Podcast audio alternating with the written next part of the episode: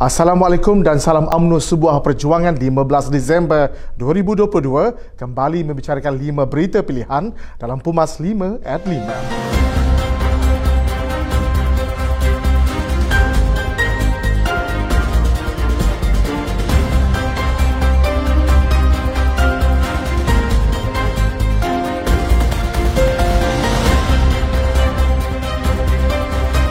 Timbalan Perdana Menteri Datuk Seri Dr. Ahmad Zaid Hamidi tiba di Kelantan sebenarnya rangka lawatan kerja sehari ke negeri itu. Beliau tiba sekitar pukul 8.30 pagi turut diiringi Menteri Besar Kelantan Datuk Ahmad Yaakob dan Setiausaha Kerajaan Negeri Kelantan Datuk Nazran Muhammad. Sebaik tiba di Pasir Mas, beliau diberi taklimat persiapan dan situasi semasa banjir oleh Ketua Jajahan Pasir Mas Hazmi Abdul Hamid dan Pengarah Jabatan Pengairan Saliran Kelantan RR Kamal Mustafa di Pejabat Tanah dan Jajahan Pasir Mas. Timbalan Perdana Menteri kemudian bergerak ke Pusat Pembinaan Sementara PPS Kuala Kebangsaan SK Gual Priok di sini bagi melawat penduduk terjejas banjir. Seramai 544 penduduk terjejas banjir dari 149 keluarga ditempatkan di PPS berkenaan yang boleh dibuka sejak Ahad lalu melibatkan beberapa kampung sekitar Mukim Gual Priok di sini. Dalam siri lawatan itu, Datuk Seri Dr. Ahmad Zaid meluangkan masa kira-kira 20 minit untuk beramah mesra dan menyampaikan kit bantuan makanan Agensi Pengurusan Bencana Negara NATMA kepada penduduk terjejas di PPS tersebut. Merujuk portal info bencana Jabatan Kebajikan Masyarakat JKM, seramai 219 penduduk terjejas banjir dicatatkan di Kelantan membabitkan pembukaan 7 PPS setakat pukul 11 pagi. Timbalan Perdana Menteri seterusnya ke PPS Kitok D bagi meneruskan rangka lawatan kerja beliau. PPSSK Tok D menempatkan 712 penduduk terjejas daripada 226 keluarga. Ahli Parlimen Parik Sulong Datuk Seri Dr. Nari Ahmad baru-baru ini berkesempatan bersama dengan Jentera Parti sebagai penghargaan kepada kerjasama mereka ketika Perayaan Umum ke-15.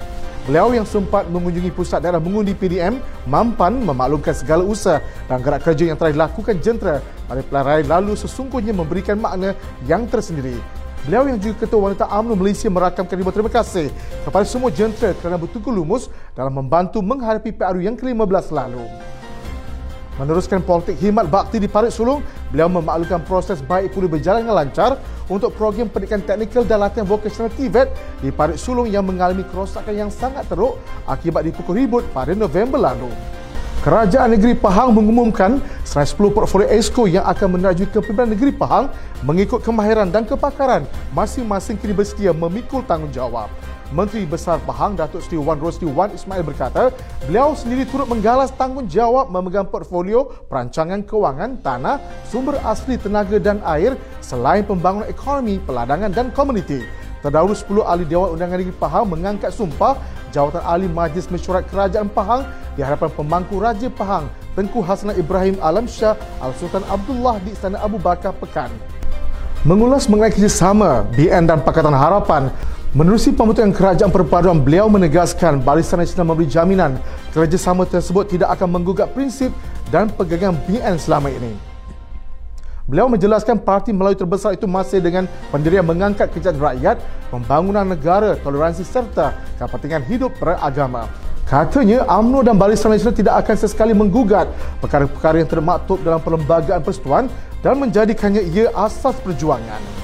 Ketua Perangan UMNO Malaysia Hisham Jalil berkata, usaha meremajakan parti sangat penting terutamanya dalam mendekati golongan muda bagi mendempani pilihan raya akan datang. Katanya persepsi yang mengatakan bahawa parti kerama ini hanya terbuka kepada sebahagian kelompok generasi sahaja atau umur tertentu sahaja perlu diperbetulkan. Jelasnya usaha meremajakan UMNO sangat penting dan kritikal untuk dilakukan kerana 30 hingga 40% pengundi baru adalah orang muda di mana dijangka terdapat 5 hingga 6 juta orang muda akan mengundi. Beliau yang juga ahli majlis kerja tinggi AMNO turut berkata bagaimana imej parti perlu dipulihkan terlebih dahulu bagi memastikan strategi meremajakan AMNO dapat dilakukan dalam menarik sokongan anak muda.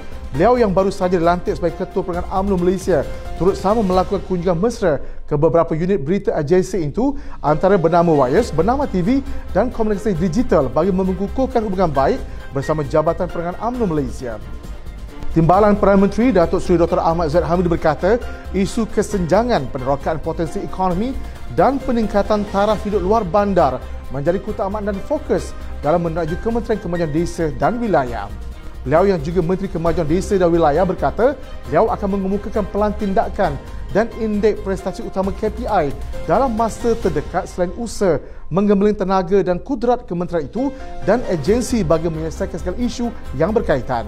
Tegasnya pembangunan luar bandar di Malaysia bukan bertujuan membandarkan wilayah atau kawasan luar bandar tetapi memastikan luar bandar mencapai tahap kemajuan yang sesuai dengan acuan kemajuan ukuran standard yang ditetapkan oleh bangsa-bangsa bersatu.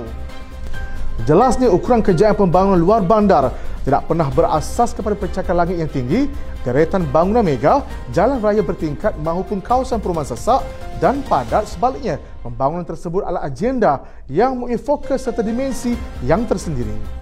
Sekian daripada saya Muhammad Saiful Muhammad Sahak. Jangan lupa temu janji kita Isnin hingga Jumaat jam 5 petang. 5 berita pilihan hanya di Pumas 5 at 5. Assalamualaikum dan salam amno sebuah perjuangan.